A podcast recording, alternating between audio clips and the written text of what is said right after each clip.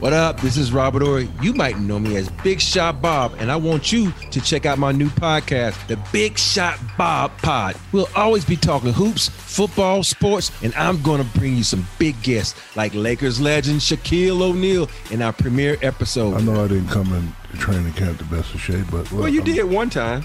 yeah. What, what, what, Subscribe now to the Big Shot Bob Pod on the Podcast One app, Spotify, Apple Podcasts, or anywhere you listen to podcasts. All right, I want to welcome on my next guest. We got Mark Farzetta, 97.5 The Fanatic Philadelphia, as well as NBC Sports Philadelphia. Mark, how's everything? Everything's great, man. All things considered, can't complain.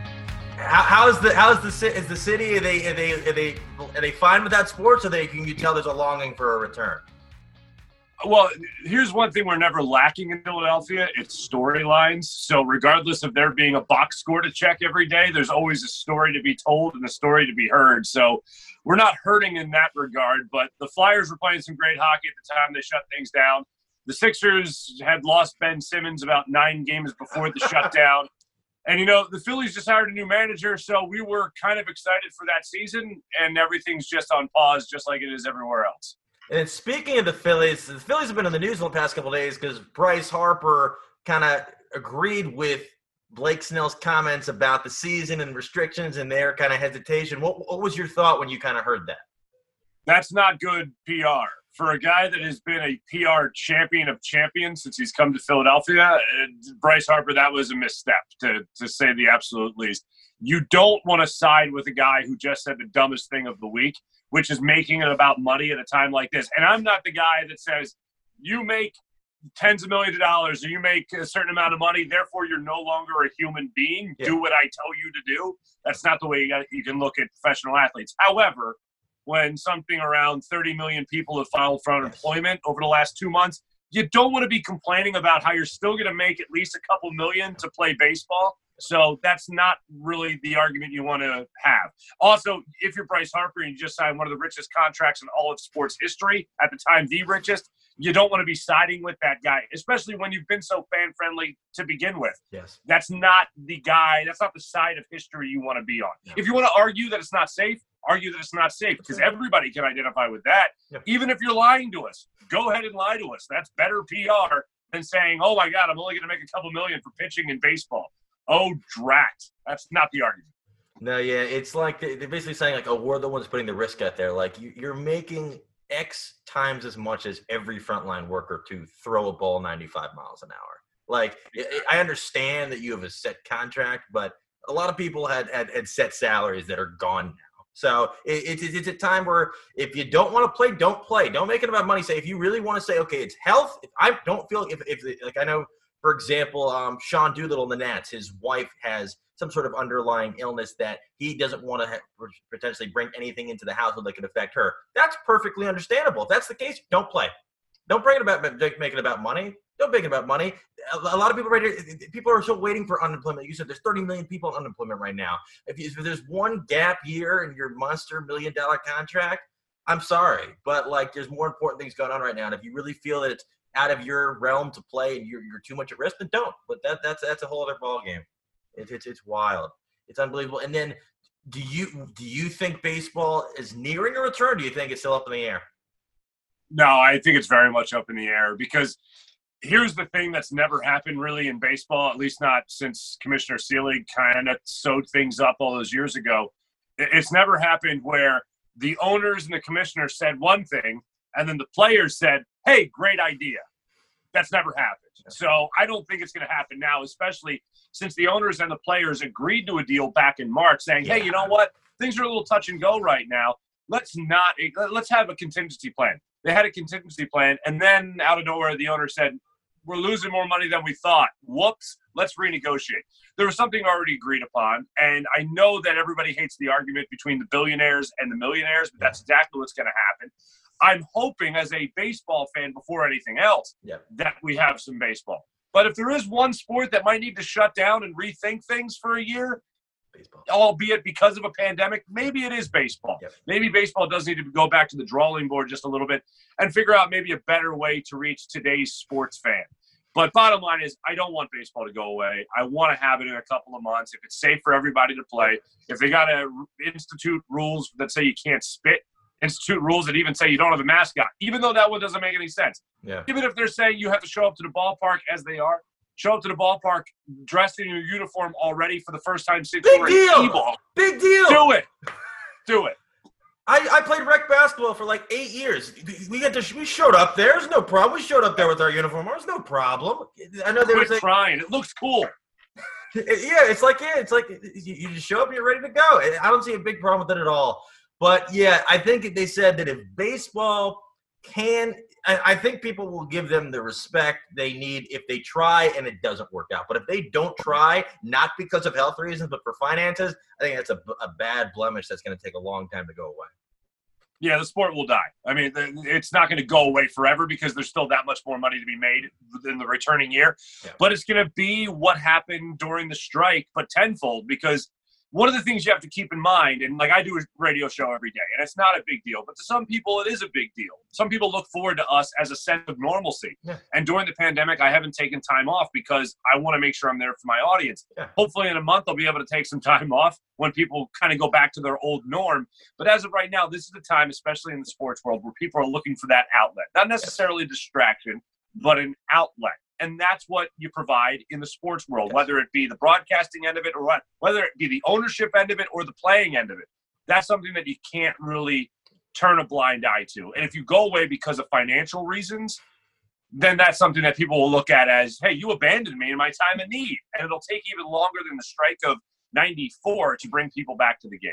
Yeah, like if, if if they were making the salaries, like I remember the old NBA guys, like back like Wilt, when a lot a lot of those guys when they were working second jobs, and you want to, then you have you have a gripe. That's totally understandable. When you're making ten and, and not uh, eight to nine figures, you really don't have much of an argument. I'm sorry.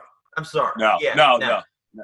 no, yeah, but it's wild. And then, so flipping over to basketball, um, so we're talking about so Sixers were kind of season really hasn't gone as planned. I think when they brought in Horford, you re-signed Tobias Harris, bring in Josh Richardson, higher expectations, but they're starting to sort of get a groove going. You tell you know they're going to be a tough out in the playoffs. When the NBA does return, how do you see that season coming about? I- I don't think that the Sixers are going to come back better uh, than what they did before. Now, the saving grace is that Ben Simmons was, like I mentioned before, he was out for the last, I think, nine games Yeah. before the shutdown happened. He had a nerve impingement in his back. He played in the All Star game, came back, played a game, or missed a game, and then came back for a Milwaukee game that he only played about five or six minutes before leaving the game in agony. Like, literally, leave it, like, it was in so much pain in his back. How you let him play in that game to begin with is just beyond me, but that's leave it there. I don't know how to figure out the Sixers medical staff. I haven't figured it out for the last decade or so. So I'm not going to all of a sudden do that. But nonetheless, you're going to get him back. So you'll be a better team in that regard. But they still had issues. A lot of Sixers fans, a lot of media member, myself included, fell back on a phrase that was their best basketballs in front of them. You have to believe their best basketballs in front of them. Maybe it is. Maybe you get a Ben Simmons healthy. Maybe you get Matisse Thybulle hitting the reset button on a rookie season after he started to hit that all too famous rookie wall. Maybe that's what happens. But long story short, when you face the upper echelon teams in any type of tournament, whether that be the Raptors in your own conference or even the Bucks, you're going to have struggles because your point guard, as great as as great as Ben Simmons is, as much as he's proven already in his young career, he's still the type of guy that needs to have a little bit of an outside game, a mid-range game, not Steph Curry, not nothing like that. That's crazy, but just a threat to have guys come out and cover cover him away from the basket so we can open up things down low for Joel Embiid. Joel Embiid's already said that the reason he's not under the basket as much is because Ben needs room to drive. You have a head coach in Brett Brown that's literally called in, according to Jackie MacMullan of ESPN, literally called in Ben Simmons' parents and said, if he doesn't shoot from the outside, I'm going to bench him. Like, what are we, Wow. like eighth grade? That's what's going to happen? Now, nothing has been followed up on. So when you're a head coach like Brett, you make that more or less threat, whether or not you said it in a threatening tone or not, that thought's out there. If you don't back it up, well, then why am I going to listen to you? And Ben has also come out in that same piece and said that he needs someone to motivate him. Yeah. Professional athletes. I think we learned if you watch The Last Dance how petty motivation can be. Some guy told Michael Jordan, "Hey, great game," and he was like, "I got something for you next time." He didn't even say like, it. really? He didn't even, he didn't even say it either. Exactly. He just made, he made it. And Simmons, Because I remember over the summer that video came out and he was like dominating those fourth graders in that pickup court. I'm like, people are like, oh, he's got it now. And I'm like, do you see the size of these kids? And I'm like, yeah, they're Yeah, like, right. yeah, th- three is up. I'm like, it reminds me of the the teams that the Ball brothers were playing and wherever they were in Lithuania that that that, that Lavar would pay to have them as competition to make them look better so that the middle child could have 80 points. I'm like, yeah, you're probably getting some great shots up. Not the best competition. But I remember early on in the season, he hit the big when he hit the three and Twitter lost it. I'm like, oh, maybe he's turned a corner, but really haven't seen it since. Yeah, Kendall Jenner even came back to him for a hot minute. You know what I mean? Yeah, it's it's and then Beat, are you since he's had some of the issues over his career with kind of staying in shape and you, a lot of that stuff? Are you concerned over this elongated break that maybe when he comes back he's not going to be in tip top shape?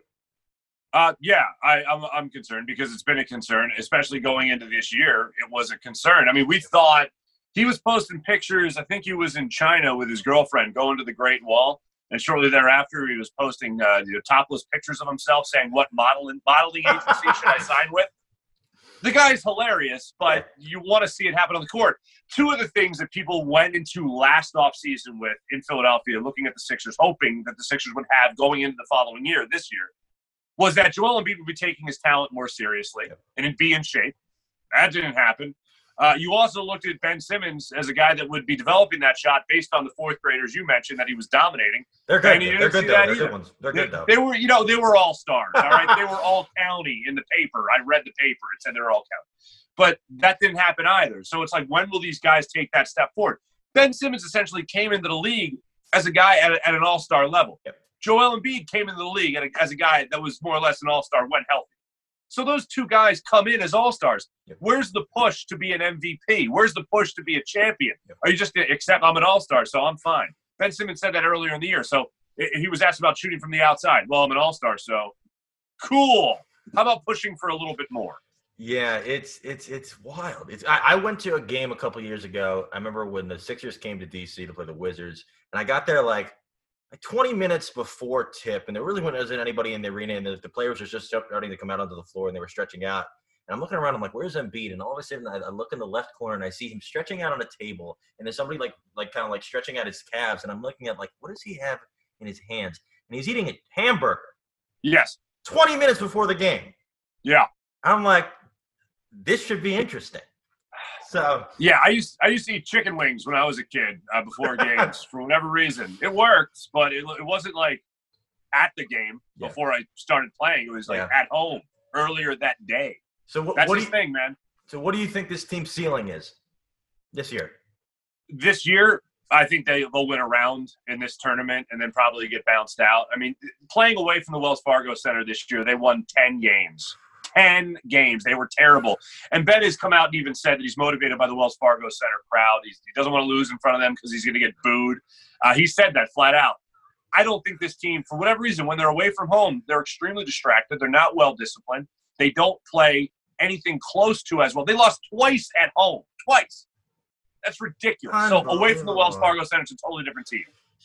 Because I remember, I remember, I think it was la- the season before last. I remember when the Redskins kept losing all these games, and they went to play Tampa, and Norman steps out. He goes, "How come the fans don't come cheer us on at road games?" I'm like, "You're lucky we're coming to home games." Like, I'm like, what are you doing? What are you talking about? And then flipping over to football. So about a month removed from the draft, were, were you happy or surprised with the Eagles' haul? Um, I wasn't happy. Uh, yeah, Justin Jefferson on the board when it took Jalen Reagor, and and and look, here's the thing, and this sucks about talking about the draft.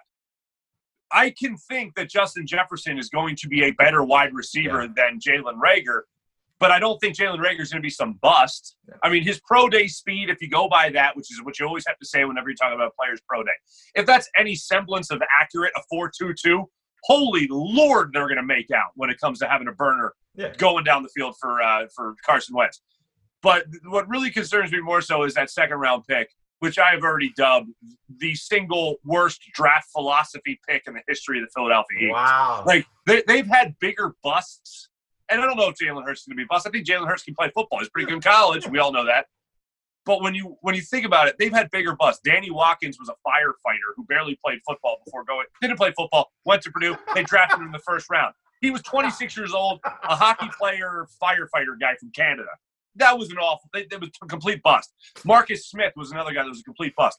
But you could at least argue that those were guys that that you wanted to play. Yeah. Jalen Hurts is a second round pick that if all goes right with a franchise MVP caliber quarterback in Carson Wentz, if all goes right, Jalen Hurts never plays. Never plays. So explain to me how that's the draft philosophy you went with, Howie Roseman, Doug Pederson, Andy Weidl. Explain to me how that was the right way to go when it came to that pick at 53, especially when again you need you still need wide receiver help. Yep. Denzel Mims was on the board. You had running backs available, safeties available, all the things the Eagles needed. Even offensive line, even depth at that point would have been a better pick than Jalen Hurts. Because Jalen Hurts, as much as I like him, he's still not some surefire NFL quarterback. No. He's not like a highly touted guy. He was just the best available at the time. They want to save money because they know Carson Wentz hasn't had a history exactly of staying healthy. So they save a lot of money, at least for the next three, four years, with a backup quarterback. Good for you. I still rather take the guy that I at least hope plays football for me. Go figure. And then uh, also on the offense, so you got JJ is it Arthego Whiteside with a little Arth, I believe it's pronounced JJ Arth. Thega Whiteside. and by So you then got he's, to hold it. By then he's already, he's already dropped the catch by then. Um, um, but so you got Ertz coming back. You got what, what's the kid, other kid they got from um, other, other tight end who, who kind of came into oh, own, uh, Dallas Goedert. Goedert. Goedert. I, I, I thought he was fantastic last year. Alshon, that there's I've heard, heard, heard been some things. They think he might even make the roster. Jackson, you don't know how healthy he is. Whiteside, are you confident at all in this receiver group? Or? Oh no, nope, No? not even a little bit. No, I mean, it's funny when you're calling for confidence as a Eagles supporter. Yeah. I mean, I grew up here in Philadelphia, so I, I'm an Eagles supporter at least. It, it's funny when you're calling on confidence for those guys. You're like, well, he was hurt a lot last year, so there's no way he'll be hurt a lot again this year, right? Like, we'll get at least what ten games for DeSean. There's no. I'm not a doctor, but I don't think that's how it works. You're hoping that, yeah, okay, he he should have had the surgery early last year, DeSean Jackson. Alshon Jeffery had a torn rotator cuff when the Eagles won the Super Bowl with him. He fought through that, so good for him. Good on him for that. Last year, Lisfranc injury. When he was playing, he was still one of your best receivers, if not your best, most consistent receivers on this team. But what really derailed the Eagles' season last year was when Alshon went down, when Dallas Goedert went down, and DeSean Jackson went down, all in the same game in Week Two in Atlanta. So when the wheels came off there, it was hard to even rebound as an offense after that. They did. They nine and seven. They made the playoffs. Fine. Yeah, yeah, but Greg, Greg, Greg Ward, Greg Ward. You're forgetting Greg Ward. He was Oh, Greg Ward's great. I mean, the, the practice squad player. Everybody loves those stories. And, but in all honesty, he he worked his tail off because Yeah. he's a guy that had something to prove. he burned the Redskins in, in uh, week 17. That exactly. So you know, you know, all your people know. You know the deal. I think it was Norman. I think he, I think he cooked Norman like one of the last plays of the game to seal it for you. Oof, wow, that was how, how quickly they fall. but it was it was a great example when you think about uh, changing over the guard in the locker room a little bit from those wide receivers going to somebody who was a little bit more hungry, looking for something to prove, like Greg Ward was, and he was on pace for I believe 75 catches. So imagine if he actually would have started the season over a JJ Arthega Whiteside or even over a Nelson Agholor. Like, Nelson Agholor is the guy. Here's all you need to know: Nelson Agholor made nine and a half million dollars to play wide receiver for the Eagles this past season for Carson Wentz, right? He made about a million and a half dollars in his in his in his deal that he just signed with the Raiders. So yeah, that's called uh, depreciation for any of the accountants out there. Unbelievable. Are you expecting a big year from Miles Sanders? I hear there's a lot of buzz around him. Yeah, he's he's amazing. I mean, I I don't say this lightly, and I know that we live in a hot take society, Yeah. and I as I like to say, it's not a hot take if you believe it. Yeah. And my hot take is that uh, I would rather not because I believe what I'm saying here. Miles Sanders has the same skill set as a guy like Christian McCaffrey. He won't put up those numbers because geez, there's there's other weapons at least Yeah. they hope they develop in Philadelphia. Plus, they don't run the ball as much as they do in, in, in uh, Carolina. But he's skill set wise, Yeah. versatility, what he can bring, even not being afraid to throw a shoulder in in the backfield trying to pass protect. He can do all that. And I love the idea that he's talking about MVP award, right? Some people might say it's not about me, it's about the team. Uh, yeah, it's great. If he wins the MVP, chances are the Eagles are doing pretty well. Yeah. So I think he can bring all that stuff to the table that a Christian McCaffrey can do. And if he does take that major step forward in his sophomore season, as we like to say, then the Eagles are going to be a huge contender, regardless of what happens at the previously mentioned wide receiver position. I, I love Miles Sanders' game. I love his attitude. He's a good dude. Oh, He's fun to be around when you can interview him in the locker room. And he's just he has an amazing, amazing amount of talent that he likes to display on the football field. And I think one of the other holes that they did fill that I've been waiting for them to do when they brought in Darius Slay, because that cornerback position has been a has been a need for a while now. Are you are you happy they got him kind of locked in? Because Uh, yeah. A thousand percent. I mean, put it this way: Jim Schwartz's defense, he doesn't like the blitz. He likes to make sure that his front four are getting the push. Javon Hargrave adding him as well with Fletcher Cox, with Malik Jackson, with Brandon Graham, with Derek Barnett, who they're still waiting for some kind of Yeah. breakout season. And they also like this other guy, Josh Sweat. That's a pretty good defensive line. Before you had Jalen Mills and you had Ronald Darby as your starter. Look, you won a Super Bowl, so We have Darby now, so big year for Darby. Oh, that's big, big year That's right. Uh, Ronald Darby, I ate a cheesesteak with in South Philly. We shot a thing for Nissan here in Yeah. Philly. I like Ronald Darby a Oh, lot, cool. but uh, good dude. But what I'm saying is, You got to stay healthy. just you had stay- to upgrade. Absolutely, you had to upgrade the position. Yeah. You haven't had a corner like this since really going back to the days of Lito Sheppard and Shel- Sheldon Brown. Maybe even before that with Bobby Taylor and Troy Vincent. What about Asa- are uh, uh, Nnamdi Asomugha? He was a great signing. Great signing. Yo, God, yee. yeah, he was good with oh, the Raiders. Asante Samuel. How can you forget Asante Samuel? He's pretty good. Asante Samuel was good for a guy that would jump routes, but like shut down cover corner. Not exactly Asante Samuel. Don't get me wrong, I loved Asante, and he had one of my favorite exit lines ever. I guess the Eagles are tired of my big play making ability, which I thought was hysterical. Um, but yeah, Darius Slay is probably the best corner since those guys. Interesting. Yeah, and then but they did lose. What's his name? The safety. Uh, Malcolm Jenkins, yeah, he Is went that- back to New Orleans. Wait, were you surprised that he that they cut bait with him, even though he's a long time leader in the locker room? Yeah, the the bigger surprise for me came with kind of how quick it went down. Um, we had heard throughout the entire process whether when- he finally showed up at at uh, mandatory OTAs, there was a rumor out there that there was a wink and a nod and a handshake that a deal would get done for an extension, and, and he deserved one. He Yeah. deserved he deserved to be a higher paid Yeah. safety, being a leader in the locker room, Yeah. be a guy that galvanized the locker room, and, and a guy that also won a Super Bowl and played every snap. I think over the time he was an Eagle, he played something crazy like ninety nine point seven percent of the snaps that he And I had. I saw it on like on um, I think it was either Football Rooms or Spotrac. It was incredible because I, was thinking maybe the Redskins would look at him, but then he just went right to New Orleans. Yeah, and look, he went back home basically. Yeah. Uh, the Eagles are going to miss that leadership. It's going to be interesting to see who steps up in that role.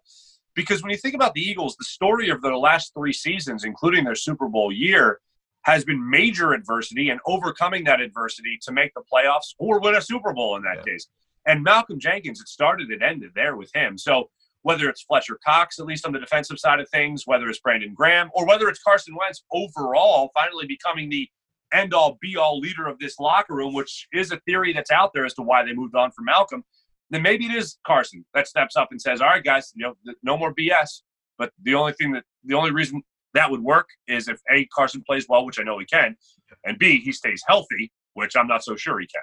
In a perfect world, how do you see their season going? Oh well, perfect world. The 16 and 0 Super Bowl championship, and then the Redskins probably go 0 and 16, and probably just fold a we get Trevor Lawrence. Trevor Lawrence, though, he'll come here and then we'll, we'll figure that, out, and then they'll trade him for three third round picks. But no, no. In all honesty, if in, in, what is their ceiling this season? I think the Eagles' ceiling, without question, is winning the NFC East, and I Wow. think their ceiling is making it to an NFC Championship game. Interesting. If you're asking me to get as close to perfect as Yeah. possible, then it's more along the lines of those wide receivers staying healthy and the realistic uh, optimism, staying healthy for at least 12 games this year. I don't think, eh, look, DeSean Jackson's not playing 16 games. Alshon Jeffery's not playing 16 games. If I can get 12, 13 games from those guys with the intermediate game or two week off here, whatever it is, then fine. I'm happy with that. That's that's a reality. And then I also think that's an optimistic reality. But in a perfect world, the NFC East there. Here's the advantage the Eagles have. Yep. The, the distinct Eagles advantage is in all this going on, they're the only team in the NFC East who hasn't changed coaches. Yep. So that's their that's their huge advantage. They brought in some new voices. They've changed some philosophies. For instance, no offensive coordinator. It's just Doug Pederson calling the plays. They brought back Marty Marty Mornhinweg to have a say in the offense. They brought in uh, Rick Sc- Scangarello, Scangarello from uh, Denver, who was not a good play caller, but supposedly was a good play designer. They need some more creativity. They need to go back to kind of what made them win that Super Bowl three years ago, and that's a creative offense. Well, if, if all the receivers go down, I don't know if Kevin Curtis is doing anything, so maybe he's free. I guarantee you, Kevin Curtis is not busy. Yeah, Kevin, get, get him, uh, Maclin, uh, Jason Avant. Jason Avant would like people would go nuts. The jerseys would be flying off the shelves. You bring Jason. Love Avant, Jason right? Yeah. Jason Avant's here. And then uh, before we let you go, what were your thoughts on the Last Dance? And i know we just finished it all up. Were, were you satisfied? Do you think it was a lot of a lot of creative control, or what was your take? there the the one thing I really did not like was as far as creative control, puff piece, whatever. Because I love ninety nine point nine percent of it. Yeah. But the one thing I know that argument was out there for puff piece for Michael Jordan final say. I did not like how they treated Hall of Famer Gary Payton. Gary Payton's like pouring his heart and soul into like defending Michael Jordan, Yep. and they give the they give the film to Michael Jordan. He's like laughing at Gary Payton. Yep. Like I understand Michael Jordan's not the nicest guy in the world, and, he knows. He even admitted that that's what he sacrificed to be as great as he was. That they, they, they did him dirty. I don't like Pippen complaining because I thought they they portrayed Pippen accurately. Yeah. Um, so that story's out there. Horace Grant's flat out pissed off, which I find entertaining, whatever. But I think a lot of us knew those stories. yeah. And, but regardless of like, I was a kid experiencing Jordan. You know, I was like 16 in 1998. So I grew up with the admiration. I knew what a competitor he is. I knew some of the stories, but I never saw the people that made the stories happen tell the story. Yeah. That's why I was so fascinated. The pizza delivery story was great. Actually, Find about out. that, about that. So, did you see the guy that went on Colin Cowherd who said, "Oh, I delivered the pizza"? It was Yeah. I apparently. So, a friend of mine is from Park City. He claims that's where they were staying. He says there's zero chance the Bulls were staying in Park City because the Park City is 45 minutes away from Salt Lake. He said there's zero chance. So I don't know- Okay. So I, I, I, I'm not going to do any more research into that. I'm going to take him at his word, but it, it does make some sense. Also, some of the it, it was very interesting, but I that's the kind of thing like who's coming out 22 years later and be like, oh yeah, I made that pie. But and When five guys deliver the pizza, what? I'm not No, eating that pizza. no, five guys no. Pizza Hut is suspect on its own. If more than Yeah. one person shows up, I, I'm I'm good. No, but that and then I, I, I honestly towards the beginning I'm like this is amazing. Then as it sort of started to transpire, I started sort of seeing it more as an autobiography than a documentary because you started saying like okay he has you know they're taking out a ton of stuff. You know that Jordan's the biggest competitor. He's gonna make sure he looks better than anyone else in this thing. And I think that maybe set off Rodman. Maybe that set off Horace Grant with the uh, uh, uh, the I think his allegation that he kind of was like the main guy leading into that book. But I thought it was great in its entirety. You kind of saw Jordan at his core, especially for a generation of people that never saw him. You could see how dominant he was. But I thought it was really, really great. It was very interesting. The the security guard by buying away when after he hit the, with the quarter, by far the best moment of the entire. The Sniff Brothers. They, we need, there needs to be a documentary just on the Sniff Yeah, Brothers. I heard that, that they didn't put it in there, but the guy with the Jerry curl, apparently they did interview him before he passed away in January. They didn't put it in. So I thought that was very shocking. Like he was the breakout star. Like he was. Oh damn, man! Yeah, he was a breakout star. Yeah. Yeah, right. Yeah. Um, what I'll tell you this: what I didn't, what I didn't know going into it, and for whatever reason, I guess because it, I could relate to these guys more. John Paxson and Steve Kerr. I didn't realize that John Paxson. I knew that Steve Kerr took over for John Paxson. Yeah. I didn't realize it was like a passing of the baton. Interesting. Like I didn't realize like Paxson took him under his wing. I, Yeah. I to be honest with you, I didn't even remember that they actually overlapped with the Bulls. And then the other thing was just how petty, as I mentioned earlier, Michael Jordan's strive for motivation was. Like, hey, good game. Yeah, you can go to hell. You know that, that kind of thing. Um, that that was something that was pretty amazing. George Karl not saying hello to him, and that's what he used as motivation Yeah. all these different things. It, it was it was wild to me that, that that's where he found that source. So for any athlete, whether it's Joel Embiid in Philadelphia, if he's got to shush the crowd to get motivated, Do it. shush away. Do it. Th- Yeah. Ben Simmons needs to take a note out of Michael Jordan's book when it comes to finding that motivation. Yeah, I thought it was very interesting. I, I I'd heard the story about Steve Kerr's father before, even though how like uh, graphic and awful it was. But I never really tied together that he and Jordan would bond both of their fa- both losing their father. Yeah, and they never talked about it. Go Yeah. figure. That's amazing. Yeah, it was wild. And then Phil, the, the, it, it, I think it had enough Rodman. Could have used a little more Rodman, but not as much Rodman. But it had just enough. Like the Vegas, like I, I liked how you had like it's all Rodman for like thirty minutes in the first, like it was like the third episode, and then you didn't hear from him until episode ten. So I don't. it- I don't know. Okay, maybe as much Rodman, more Carmen Electra. Yes. Is that weird? Yes. No, that's fine. That's perfectly fine. Yeah, I, I wanted more. Carl, apparently, Karl Malone declined to participate. Not surprised, but yeah, I thought it was just fantastic. Bill Wennington's beard was something that kind of like I thought about when the show, like days on the shows wasn't airing. I'm like, what is going on here? Like it was like a it's like a topography map. It, it was it was like a like a like a like it was like the little like the little pyramid on the dollar bill. But it was it was it was it was wild. But I thought in all in all it was great. Especially I think it's just what we needed when there's nothing else going on. So, Absolutely. Yeah, Yeah, and you can only watch Tiger King so many times. Yeah, I watched it. I watched it. Yeah, it was interesting. And now they're, they're I think they got Nicolas Cage doing it. I'm like, no, I'm not watching that. But yeah, it's interesting. And then and then one of the things. So when everything goes back to normal, everything is safe to do, whether it's a vaccine or not. What's the first thing you're looking forward to doing? Uh, uh, personal note: see the family, um, and then taking a vacation, man. Like just taking, a- just getting, just getting out of what I've been seeing for the last two months. Yeah. My radio show just went back to the studio, so Oh, it's um, it, it's that's. That's it's it's been good to at least have that old normal, a little taste of that old normal. But I come home and I like shower right away. You know what I mean? Like not kidding. Um, but yeah, when it's all over, at least dies down, or that curve's even more flat. Um, I just I plan on just getting out of Dodge for a little bit, take some time off. Definitely, definitely. And then for people that don't already follow you, how can they find you on social media? Uh, real simple. I'm the only Marc Farzetta on the planet. M A R C F A R Z E T T A. So at Marc Farzetta, um, and there you go. Twitter. Have- have you- have you looked how I at- roll. Have you looked that up to make sure that there's no there's no uh no Well, else? I mean, to be more specific, like my family, when they came to this country like 100 years ago, they changed their name when they came over. Not voluntarily. It happened through the guy Yeah, signing the papers. Yeah. And then I spell my name with a C. And like, there's one like, there's a Mario Fargetta in Italy who's a DJ, and like that's like the closest I've seen. So yes, I have Googled myself. That's wild. That's wild. This has been a lot of fun, man. Thank you so much for chatting for a few minutes. Glad everybody's doing well. This has been awesome.